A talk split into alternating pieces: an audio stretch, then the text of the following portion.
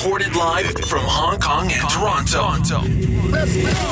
This is the PR and Law Podcast The PR and Law Podcast. Turn it up, turn it up. with your hosts, Cam McMurchie and Ewan Christie.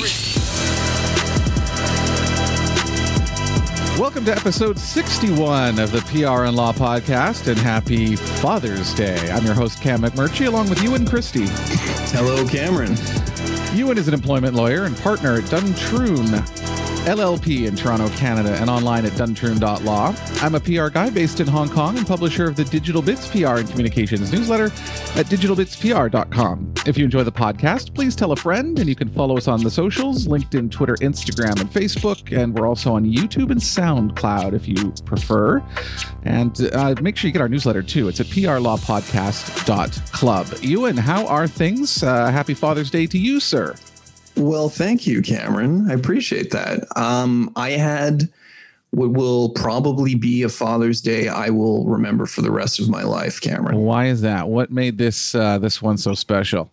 Well, I got my second shot today. I've been jabbed. Wow! Wow! Welcome to the club. You are uh, you're you're officially vaccinated. That's right. I'm fully vaxxed. How does it feel? what you say? What do you say? It's like you're half vaxxed and fully vaxxed is I don't know what the, what I the, guess so. the parlance is. yeah, I don't even know. I just say vaccinated, and then people say two shots, both. Yeah, and they go, yeah, yeah, both shots.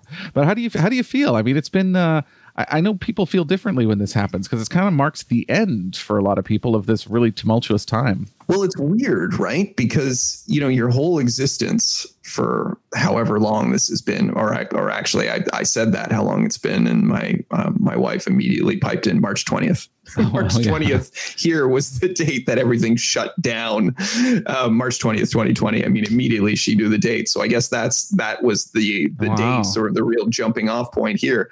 But um, yeah, it, it you know it's it's surreal in that it's just it just it's it's all of a sudden it's over. It's kind of like that that, that that's it. And i mean i understand. I, I recognize there's still variants that are out there. You know we're still largely locked down. There are countries all over the world that are getting hit with new waves. I i, I realize all these things but you know for your own sort of psyche it is sort of a bizarre kind of abrupt end to something you've been anticipating for such a long time. You know, I mean, people have been talking about you know the the vaccines and and getting life back to normal for so long that I, I haven't even really taken it very seriously, to be honest, because it feels like we're still a long way from like being back to what it was like in 2019 you know if we ever go back to that.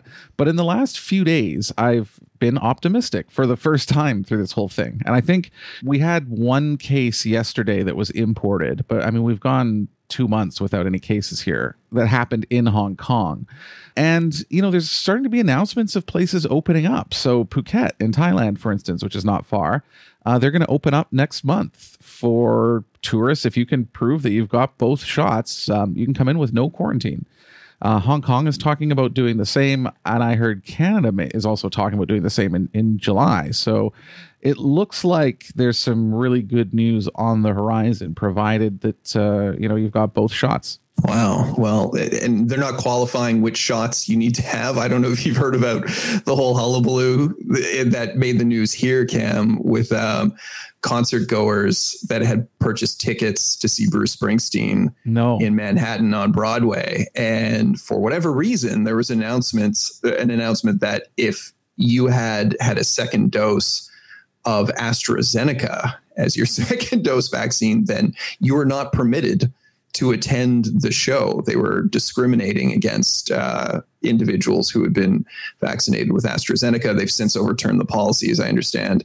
Um, but Saturday Night Live had a had a similar policy that they had passed. Um, just kind of a, a bizarre bizarre move to take. But um, I'm curious to see if this is going to become an issue um, elsewhere as well. Well, we've talked about AstraZeneca on this show. I mean, they ran into some problems on on blood clots and things like that. But I, but I have felt kind of from the beginning they're the vaccination brand that seems to be the most questioned uh, out of out of all of the main Western ones, I would say.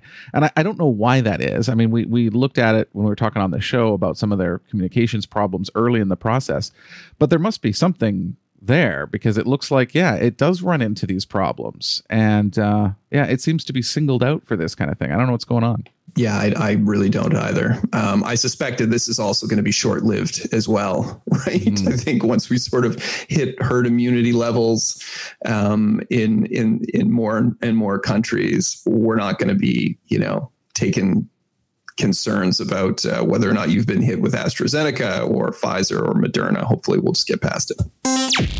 Continue the debate with us on social media. Join us on LinkedIn, Facebook, Twitter, and Instagram at PR Law Podcast. All one word P R L A W Podcast. Send us your questions now by email to ask us at prlawpodcast.com. That's all one word. Ask us at prlawpodcast.com or on social media with the hashtag PR Law Pod. That's hashtag P R L A W P O D. All right, Ewan I understand you've got something to mark Father's Day today. Yeah, I wanted to try and stay stay on topic here, Cam. And you know, we haven't talked about paternity leave mm. on this show. Yeah. And it struck me that Father's Day might be an appropriate occasion to sure. sort of hit the hit the topic, right? Yeah, absolutely. Um, I mean, you know, there's lots of really, really good social science evidence out there of the benefits of, of children who grow up with a present and engaged dad, right? I mean, things mm-hmm. like higher IQ test scores by the age of three, fewer psychological problems, uh, children who are more likely to have friends and positive relationships. They've even drawn correlations between young children who had healthy relationships with fathers and their ability to earn more money later in life. Mm-hmm. So, you know there's there's a really good foundation of social science evidence here. Unfortunately the law around the world has been somewhat slow to adopt paternity leave as as a point of policy. And really you know i think there's a lot of compelling arguments as to why they should. You know i mean paternity leave is is one of those subjects where i feel like if it comes up people chime in and a lot of people have opinions on it.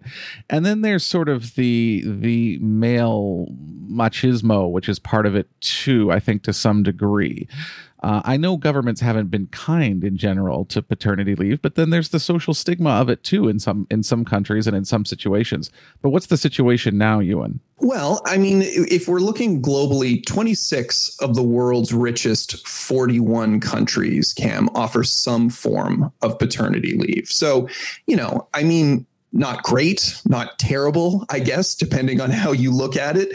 Interestingly, Japan and South Korea have what maybe uh, arguably some of the best policies in the world. So, I mean, in Japan, men are entitled to 52 weeks leave. Their leave is tax free and paid at 67% of wages for the first 180, 180 days and then 50% thereafterwards. Um, in South Korea, men are entitled to 53 weeks of leave and they get paid at 80% for the first three months, and then it drops down to to fifty. Um, you know, here in Canada, we have a we have a pretty decent policy, but then again, the issue here is that ultimately you're only receiving coverage of about fifty five percent of your average insured earnings, and then you know the expectation is that hopefully employers will will top up. Um, and then, of course, there's the U.S. Well, uh, and I mean, any of our listeners who who are in the U.S. who happen to be parents, um, I'm sure they're very very much familiar with the fact that the U.S. doesn't have any national federal paid leave policy, Cam, and they are in some some pretty. Uh, pretty rare company in this regard.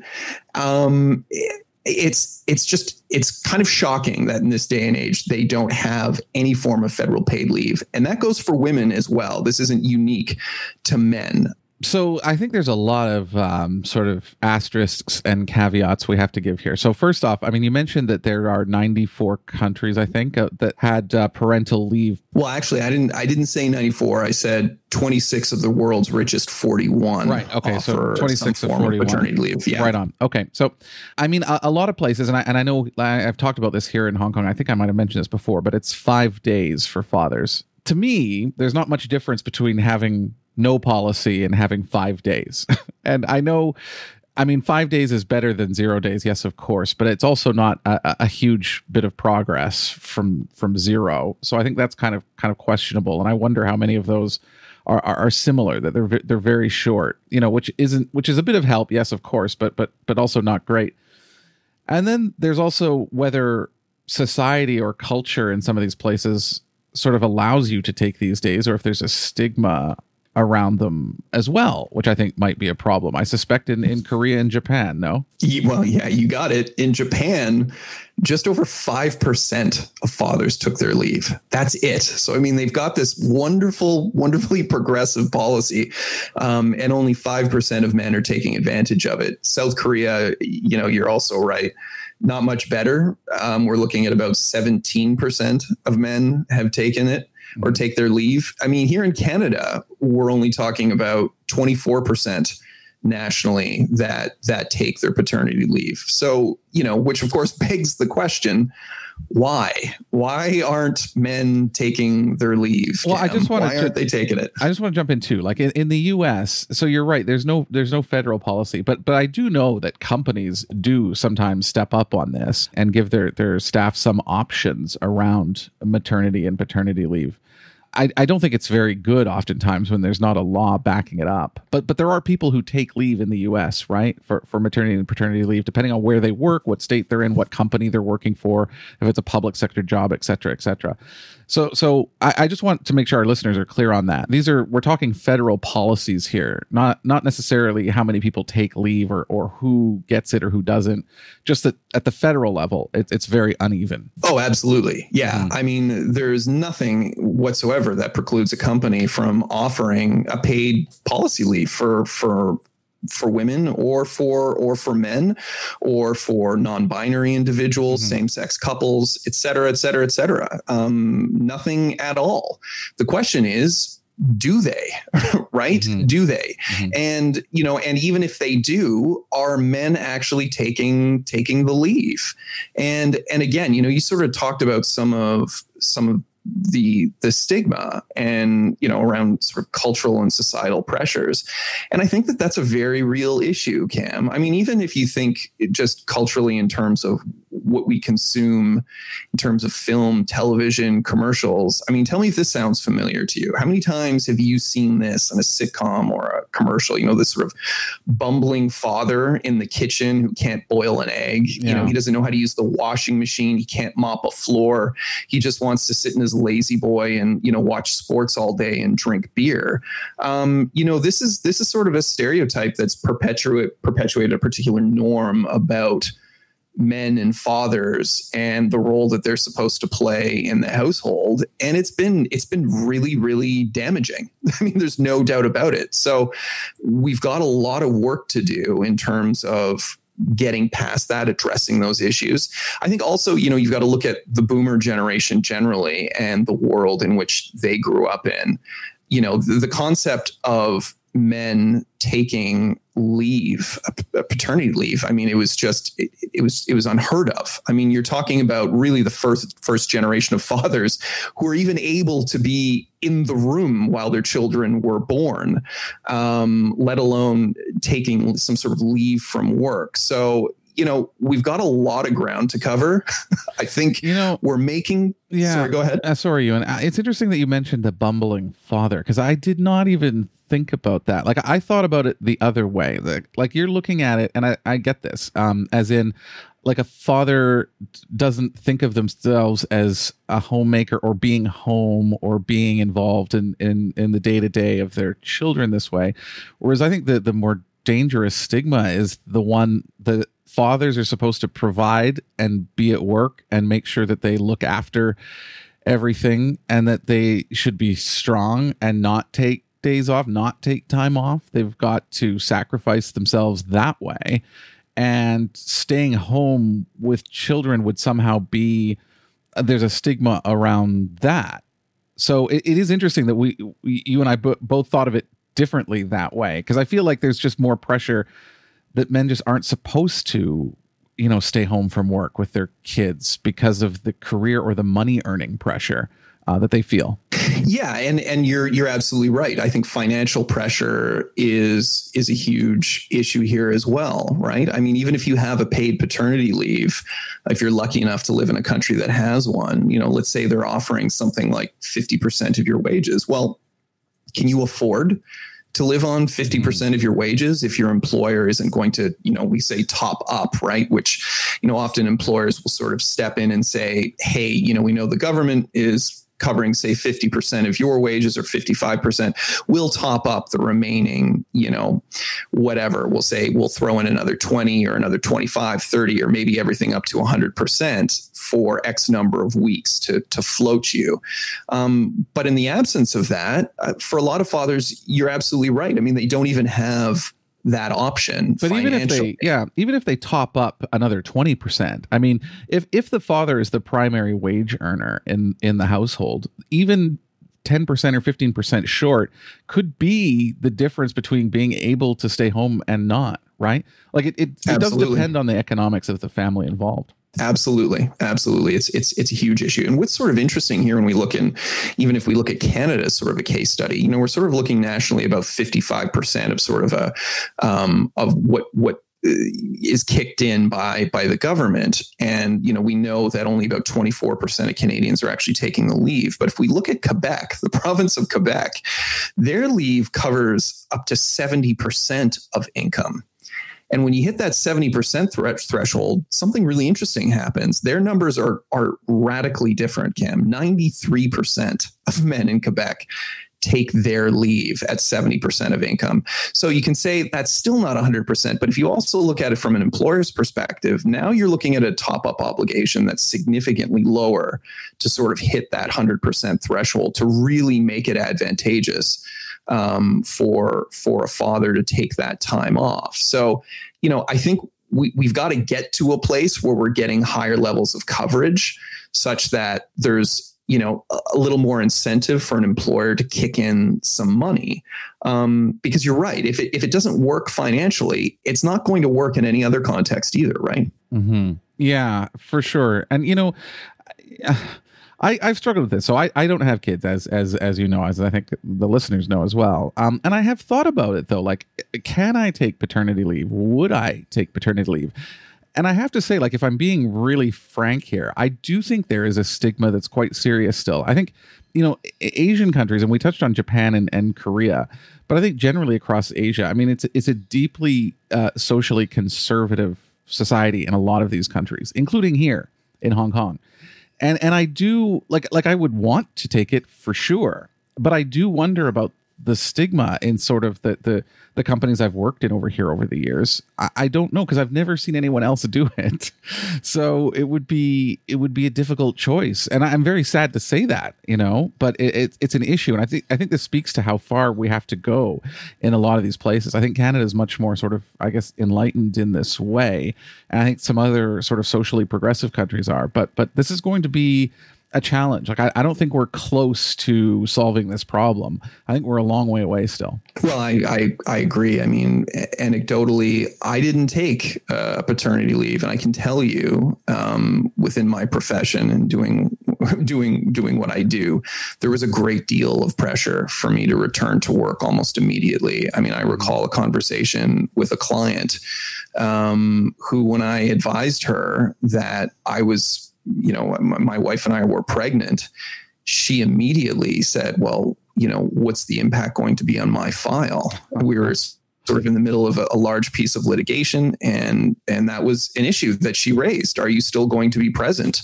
Um, and clearly, there was an assumption that yes, I would, and there was certainly an assumption from um, counsel that I worked with that yes, I would be present. Um, there, there is. There's a great deal of societal pressure there. And I think that needs to fundamentally shift.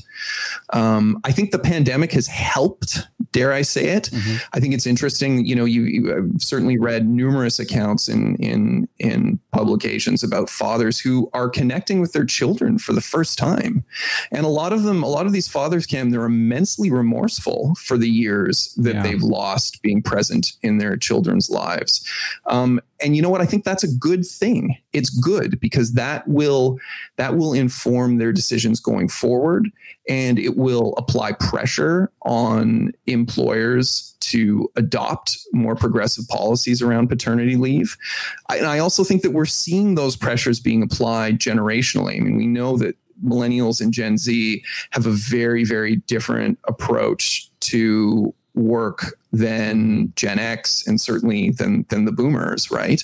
Um, and they are pushing for more progressive policies and you know paternity leave is is among them yeah Mm. and i think it's going to be really interesting to see where we move going forward as they start to sort of move into those higher level decision making positions I, i'm sure there are fathers out there who you know want to be in the office or don't want to be at home for whatever reason. I think there's some, but in general, like I, I really do believe that, that, that fathers do want to spend more time with their kids, and I, I just feel like society is structured in such a way where that's difficult, and it's even difficult to say or to do uh, because of those stigmas and those those pressures. So it's it's a it's a tough environment. I, I'm glad that this is getting some attention um, because yeah, you're you're right. I mean, you open the segment talking, uh, you know, about about fathers being involved with with with their children, and that that's a that's a benefit to society overall. That's a benefit to the children. It's a benefit to how they grow and develop. You know, as you talked about. So,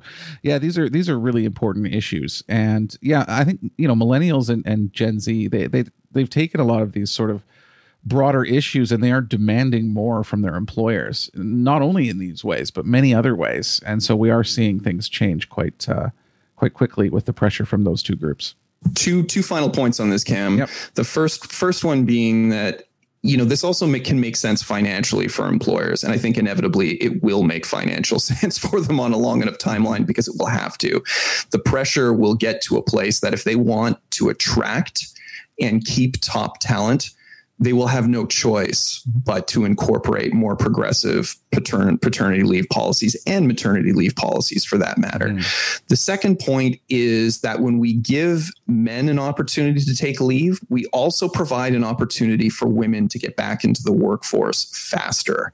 And getting women back into the workforce faster translates into lower attrition rates for working mothers and an ultimate increase in, in terms of the gender parity and gender equality in the workforce. So that's a huge, huge benefit too. And that has large reaching financial benefits for the overall economy. So everybody will win here on a long enough timeline.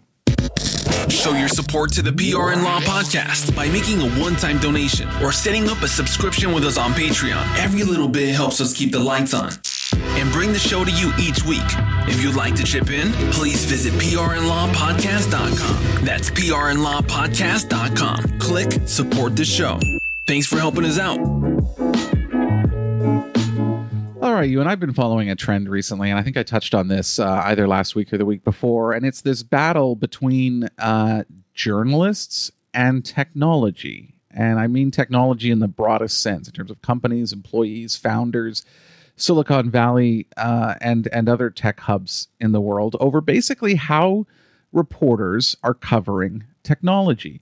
And you have you noticed? And I, I think you know I certainly have, but I don't know if sort of the broader public has. I assume so, but the tone of the coverage of technology in the last few years has radically changed from being optimistic and hopeful to blaming technology companies for a lot of the the ills that are affecting society.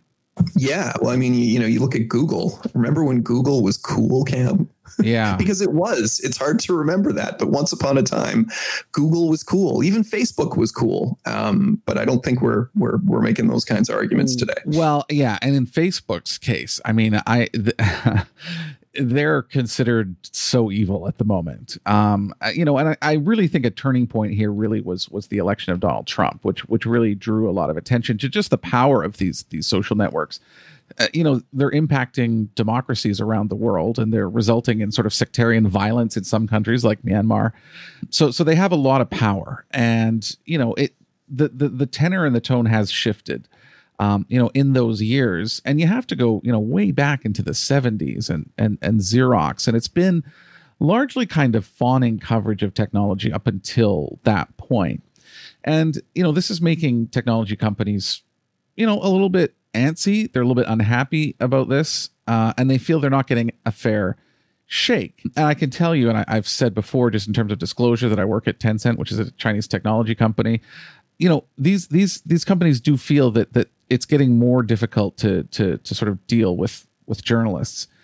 And Ewan you're familiar with Andreessen Horowitz. They're one of the the large venture capital firms in Silicon Valley. Um, they're actually not in the top five biggest, but but they're very well known. But anyway, it's you know to the point where a lot of these founders in San Francisco are even blocking journalists on Twitter, and it's it you know it's really becoming a back and forth. So why am I bringing this up?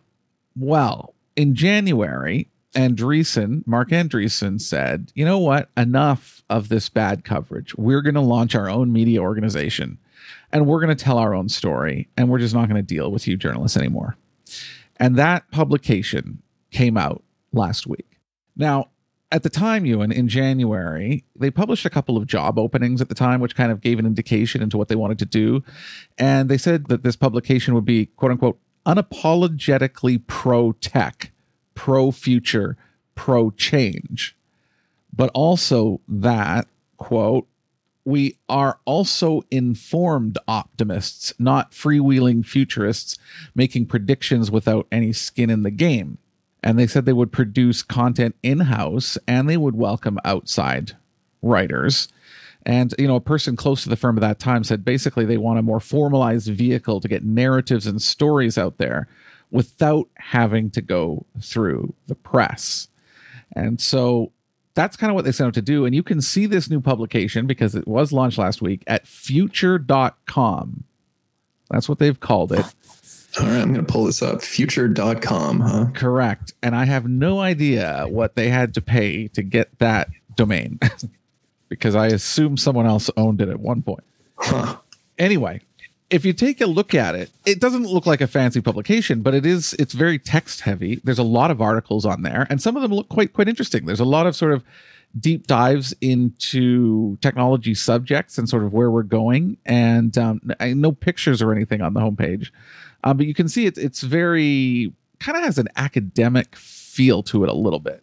Yeah, it kind of. It, it, it is interesting. There's no there's no photos of any kind. Hey, it, it, I mean, you're you're not joking. It's yeah. it's strictly text. That's all that's here. Reporters have asked Andreessen Horowitz, who is this for? What is this going to focus on? Like, what do you want to say with this website? And so, you know, they've come out and said basically they want topics that are compelling, you know, with a broad theme of rational optimism. So again, this optimism thing keeps coming up here, and it's something that they they really believe in. Uh, they want a future focused informational and editorial content, not day to day stuff. So they are looking at big picture kinds of things. They don't want to cover technology, you know, on the day to day beat, you know, the way the information does or the New York Times does or Wired does. And, and they also said, you know, at the beginning, and, and they really want to focus on sort of explainers and how to and get people more familiar with with some of the concepts in technology. And on this one, I, I, I actually agree. This comes up a lot that you know some of the technology coverage now is leaving people behind because they don't understand how it works and they don't understand the concept very well. And i think this is actually a, a, a good area for them to go into. Um, and they have said they want to stay away from politics. Like they, they really want to focus on the technology on the future. And then who is it for ewan? Well they say tech people which is very broad and the tech curious. So i guess tech people are people you know who are either in the industry or know it well and then those who kind of want to learn it or want to get into it and that's kind of what they're what they're thinking of putting together. I mean, Ewan you've just glanced at it, uh, you know. So I'm not going to hold you to account here, but you know, kind of what are your impressions? Well, I mean, it, it, yeah, it's. I, I, mean, I guess it's relatively clean. You've got big bold headlines, and that's it. I mean, there's no sort of you know no no no sort of additional text at all. It's like here's your headline, here's your here's your author. I'm just clicking on something now. I mean I don't know. I, I, guess it's it's of the tech by the tech for the tech, right? I mean, I guess that's that's the idea. The reason I want to bring this up is because this is sort of a more extreme example of what companies are going through, not just in technology, but but in all kinds of forms. And you know, I think I, I've talked a bit on the show when I was at the exchange, the Hong Kong Stock Exchange, and you know, at the time that I joined there, we we we had a website that was extremely basic. It didn't really work on mobile phones. You know, there was no social networks. There was no no no nothing really. It was almost like a government regulatory website. But by the time I left there, you know, we had developed a, a really strong content creation team, and that meant that we were writing our own articles. You know, we were publishing our own our own graphs. We were publishing our own research. We were publishing a lot of material. Um, that that we can go do. And the internet's been around a long time now. I mean, it's not new, but I still feel like companies largely still don't realize you know the potential or the capability that they have to to really get their message out and affect change. And you know, Andreessen Horowitz keeps saying they're going to go direct, go direct, and they mean go direct to the reader, to the consumer, and not go through the media. And this is exactly some of the things that I've sort of put in presentations that I've given over the years that we used to have this this filter that if a company wanted to get its message out you had to go to the media and the media would you had no way to guarantee that your message would go through the media and out the other end because they're a filter or they could be a wall. They could just block it and say no we, we you know we don't think this is newsworthy. We don't want to publish this or we don't want to talk about this or they take what you've said and they filter and change it and kind of reconstruct it in a different context. The point being that the company just doesn't have control, right? I mean, the journalism organizations or the journalists have the control in that situation. But you don't have to go through that anymore. And to some degree, journalists are still going to cover you and they can still do that, but you're not beholden to them in the same way that you can go and tell your message the way that you want to. And, uh, you know, I am surprised in this day and age that there's still not more companies doing this. I think there's still a bit of a stigma around, well, nobody's going to take a company blog seriously or nobody's going to take a company social media site seriously. And that's partially true, but you know, you can get around that pretty easily. And if you've got good content and if you're writing it in a way that's honest and true and doesn't sound like company propaganda, you can go a long way with that content. And I think, you know, what Andreessen Horowitz are doing is really taking this to the extreme because they are trying to sort of do this for an entire industry. Uh, of technology, which you know most companies obviously are not going to do, but this is something that companies can consider on a smaller scale.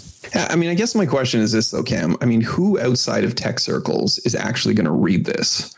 Right? I mean, you know, the majority of your public, anything that they consume that relates to tech, they're not consuming it because they're actively seeking it out. They're consuming it because it happens to land in, you know, whatever sort of social media streams they they look at or particular pieces of of you know media that they read on a day-to-day basis i mean unless they're specifically seeking out tech content who outside of these circles are actually going to read this?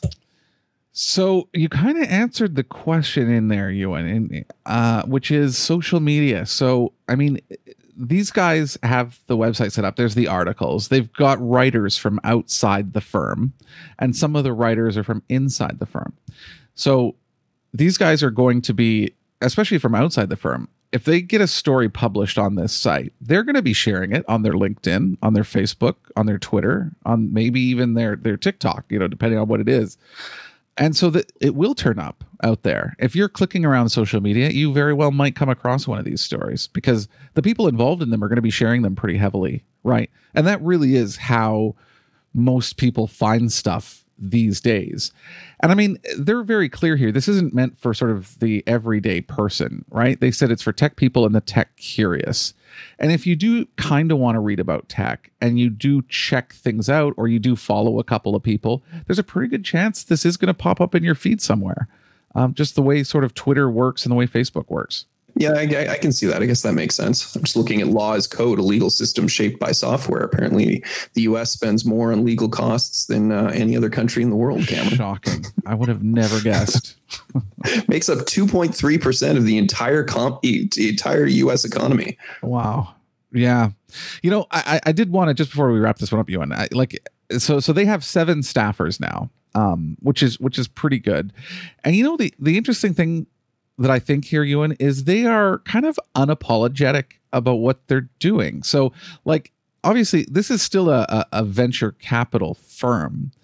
And so you think, well, there's kind of a conflict of interest here, is there not? And well, yeah, there is, except they don't care. They have said like we're we're to talk about the world the way we see it, about the things that we believe in, and that's going to be their their investee companies, and uh, they just have no issue with that. And I think in a way that's kind of refreshing because I, I don't mind this if if it's declared that way right? Like if they say like look of course we have skin in the game. Of course we've invested in these companies. So of course it's going to be positive or it's going to be optimistic. That's fine. As, just let me know. Just let me know and you know what what this conflict is and and I, i'm fine with it. But i think you know looking at what this is going to mean for for journalists in general and i you know i read an article from from matthew Panzarino at techcrunch and and you know he said basically that investigative journalists will be unaffected by this because they're the ones that dig through things and you know they're going really deep into into subjects and that they might even find some of the work done on future.com helpful, you know, in that respect. However, he said, quote, for those who thrive on access, I'd expect a good chunk of that access to get swallowed by future, especially for the firm's portfolio companies. And I think that's interesting because, you know, when we talk about the media, there are different reasons companies at different uh, stages in their evolution or at different sizes or different locations, different you know locales you, go to the media for different reasons. And usually if you're a smaller company that's a startup or you know it's a, your your your seed round of, of funding you, might not get much media coverage right? And so you you you really want it. Um, you're going out there and you're trying to get your name out there in a big way. And you know, this could change then because if they can go to future, if it's a, you know, a, a Marc Andreessen, Ben Horowitz invested company you know they can go to future and do it there potentially. And so this this could impact sort of those those, those journalists that cover that beat i suppose. I think that's the case that that, that matthew Panzarino is is making. Yeah it's hard i mean it's hard to look at this and not you know i think of a, a, a thick a think tank right with a particular political bent. I mean it's interesting that they say they're trying to keep politics out of it and yet I mean, the very nature of this site's existence is politically based. Yeah. Um, so I, you know, I think that's that's a little misleading to suggest that it isn't politicized. I mean, if if your entire website is catering to a particular perspective on tech, um, then yeah, your your your business is politicized. Um, I don't want to say propaganda. I don't want to use that word because I think mm-hmm. might be a little extreme, but um, you know, there's certainly pushing a particular agenda, and that is most certainly politicized, whether they like it or not.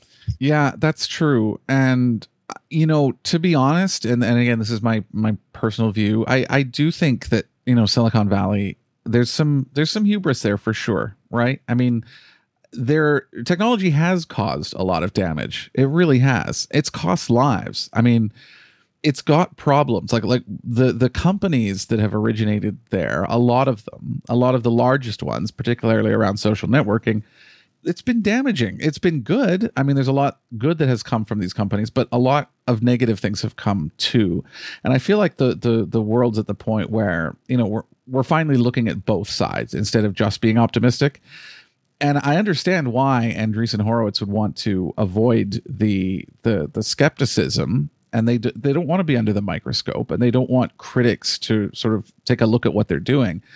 But they should. I mean, that's part of an accountable society to some degree, right? And um, sometimes I do think they don't quite get how much damage is done sometimes by these technologies where you know, we Facebook talks about you know moving fast and breaking things. You know, sometimes breaking things causes real real problems, um, and hopefully they're kind of starting to see that. Wait a minute, wait a minute. Check this out. Whoa, hey, check this out. No, no, wait, wait, oh, check it out, check it out. I want you to check this out. On the PR in Law podcast. What have you got, Ewan? Yeah, Cam. So I read this great article about. Um, did you catch the whole bit with Cristiano Ronaldo at the European Championship in his press conference and uh, moving the Coca Cola bottles. Oh yes, I did. Yes, I did. Yes, I did. Okay. Well, for for those who who may have missed this, Cristiano Ronaldo, the Portuguese soccer phenom, um, sat down after a match for a press conference. Coca Cola is sponsoring the the Euro tournament. There was two bottles of Coca Cola in front of him. He sort of sighed, grimaced, moved the bottles aside, and said "agua" and grabbed a water and proceeded to drink it. You know, looking mm-hmm. sort of characterizing the Coca Cola with some disdain and level of disgust. Well, shortly thereafter, um, Coca Cola's stock price dropped by $4 billion. Mm-hmm. Anyway, or so well, it seems. The company's valuation and dropped $4 billion. The, the company's yeah. valuation dropped $4 billion. Mm-hmm. But here's the thing. And I, and this was, this is a Forbes story cam. It's called a post truth world, why Ronaldo did not move Coca-Cola's share price. And it turns out that sure enough, um, Ronaldo didn't actually have anything to do with Coca Cola's valuation dropping during that period of time, and that there were a number of other issues. The stock had opened lower um, because the market was generally down in that particular day. Another fact so Coca Cola's shares became ex dividend. Mm-hmm. And uh, Cam, you can probably explain this better than I do, better than I can. But in any event, Coca Cola's market value was already down 4 billion by the time Ronaldo had his little Coca-Cola snub. So it actually had absolutely nothing to do with him sort of, you know, snubbing the Coca-Cola bottles. So why is this important? Well, you know, Forbes is of course making the argument that one particular journalist picked up the story, ran with it, it was very very quickly duplicated and then we ended up in this horrible sort of fake news feedback loop of everybody out there tweeting that Ronaldo had crashed Coca Cola, um, when in fact that simply wasn't the case. So it's just another one of these cautionary tales, Cam, of, you know, yes, storytelling is important and, you know, sort of a sexy angle to a story will get clicks, but let's make sure we're actually getting the facts accurate. I'm glad you brought this up um, because I, I do feel like I mean everything feels politicized these days, and like what what you're describing there that happened with with the Coke share price, this happens a lot. This happens a lot more than people would know.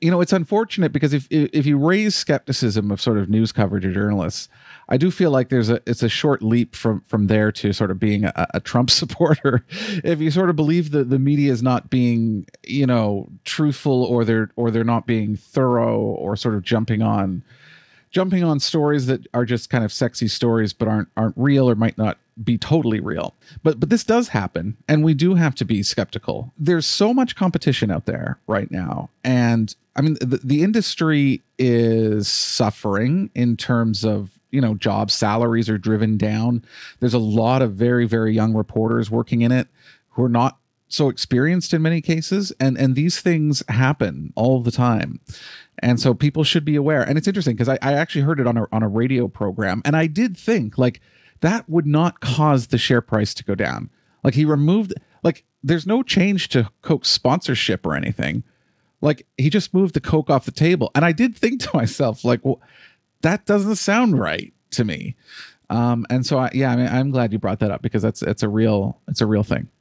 Okay, Ewan. Well, I've got uh, something that's also related a bit to communications this week. It just seemed like there was quite a bit of stuff coming out. But Ewan, you're you're familiar with In the Heights, Lin Manuel Miranda's film. It was a musical before Hamilton. It's kind of the one that made Lin Manuel Miranda famous. But uh, are you familiar with with the musical and the movie? Yes. I mean, well, in so much that I've read about it, I haven't seen either one. okay. I have seen the movie because it is on HBO Max. And uh, it's interesting. Actually, this is a whole other subject, but I mean, a- HBO released it uh, just for one month on HBO Max. So it's there for four weeks because it's also in theaters. And so this is another thing that they're trying out. Release it there, put it in theaters, but then pull it off the streaming service after a month. I'm not sure how they came up with this idea, but there it is. But uh, Ewan, you know, the musical, for those who don't know, it really is about Washington Heights, which is a neighborhood uh, in New York. It's in Manhattan, north of 96th, I believe, and it's a very diverse neighborhood. Uh, a lot of people from um, of Puerto Rican descent, uh, Cuban descent, Dominican uh, descent. and and the the movie it got into some hot water uh, because of the way that the film was cast. And some people have said that it is it didn't have it well it's been accused of colorism is the term. And you have you come across this term before? Yeah sure. But i mean it, this is sort of and look i don't want to sort of jump in the middle of your story but this kind of boggles my mind. I mean like this is the same man who made all of the founding fathers black yes. right for a play? I mean how how can lin manuel get into sort of trouble around this issue? Well so colorism in case you haven't heard this term is where people of color with darker skin tones face further discrimination over those with lighter skin tones. And so in the heights has come under fire for colorism. They're accused of excluding Afro Latinos. And critics have said this doesn't accurately represent the diversity of its setting in Washington Heights. Um, and I want to read you what Lin Manuel Miranda said. Here's what he had to say, Ewan. Quote, I started writing In the Heights because I didn't feel seen. And over the past 20 years, all I wanted was for us, all of us, to feel seen. I'm seeing the discussion around Afro Latino representation in our film this weekend, and it's clear that many in our dark skinned Afro Latino community don't feel sufficiently represented within it, particularly among the leading roles. I can hear the hurt and frustration over colorism, of feeling still unseen in the feedback. I hear that without sufficient dark skinned Afro Latino representation, the work feels extractive of the community we wanted so much to represent with pride and joy. In trying to paint a mosaic of this community, we fell short. I'm truly sorry. I'm learning from the feedback. I thank you for raising it, and I'm listening. I'm trying to hold space for both the incredible pride in the movie we made and be accountable for our shortcomings. Thanks for your honest feedback. I promise to do better in my future projects, and I'm dedicated to the learning and evolving we all have to do to make sure we are honoring our diverse and vibrant community. And I just want to say, Ewan, when I went through this, and I like, I'm a fan of Lin Manuel Miranda. I have seen Hamilton on Broadway as well, not with not with him in it, but um, you know, it's it's a fantastic musical. Um, I had a hint of a feeling of the Cultural Revolution reading this in terms of the language that he used here. And I think that he wrote this very well, honestly. I think this is it, it's it flows very smoothly. I think he addresses all of the key points. But it also uh, sort of the self-flagellation. I, I do feel like I understand where that's coming from, and I understand it's important in some cases but sometimes I feel it just goes a bit overboard. And I felt that way a little bit with this here. And I wonder how we will look at this sort of decades in the future. And I don't know if this is effective or not. I think in Lin Manuel Miranda's case, I think it really is from the heart. I mean, he's, I mean, he's Latino himself, partially. So, but it, but it is interesting in terms of in terms of text and in terms of of reviewing this and the public nature of these kinds of apologies uh, it's going to be something we look back on differently, I suspect. Yeah, I think you're absolutely right. Um, particularly in situations like this where you have an individual who is an ally, right? Um, and I mean, these are very, very real issues. I mean, let's not, let's not, you know, let's not mince words there. But I, I mean, could the could the concern not be better addressed at individuals that are in no way supportive of you know art culture film television that is reflective of the communities from which they they they originate? I mean this sounds like an individual who has gone to great lengths to try and accurately reflect and to his own admission, he's come up short. But I mean, he's making an effort. Now, I'm not saying that that means, hey, you, you you're you're that that's enough. Yeah, exactly. In, in, its entirety. I mean, I, I think everybody would agree. Yeah, okay. Look, we all have to do more in this regard. But you would think that that sort of anger, frustration, vitriol. And again, I'm not I'm not familiar with the story, so I don't know what the pushback was. But you think it could probably be better addressed at all kinds of stories that make no attempt whatsoever to sort of accurately reflect um, the communities uh, from from which these stories originate, rather than Lin Manuel Miranda. I mean, I, I don't know. It it just it something just strikes me as off here, you know? yeah, you're right. And that doesn't mean that he's off the hook. Like you say, like it, it's, um, everyone has room to improve, right? But you are making a good point, though. Like there are people out there who are way further behind in that process than Lin Manuel, and especially, you know, I had seen the controversy before I had watched the film, so I actually watched the film yesterday, thinking that oh, there must be a lot of either white people in here or not very dark skinned people, but that was I, I don't think there was one white person in the whole the whole movie actually. And a lot of it's in spanish too. It's uh yeah like you say he, he's more of an ally. Um we're almost out of time here and so just really quickly i want to mention one more. Uh, it's in the daily beast. It is titled sex deceit and scandal the ugly war over bob ross's ghost. We don't have time to get into it but i recommend this read. You remember bob ross ewan? The guy oh of course i remember bob ross. Yes this is fascinating you have no idea what's been happening with him since he passed away and his estate it is insane so check that out too Okay, maybe we should do our our outro, Cameron, in a Bob Ross like voice, calm, quiet. Did you reserved? Like I watched it, but never on purpose. Like it was either on. Yeah, I, I agree with you.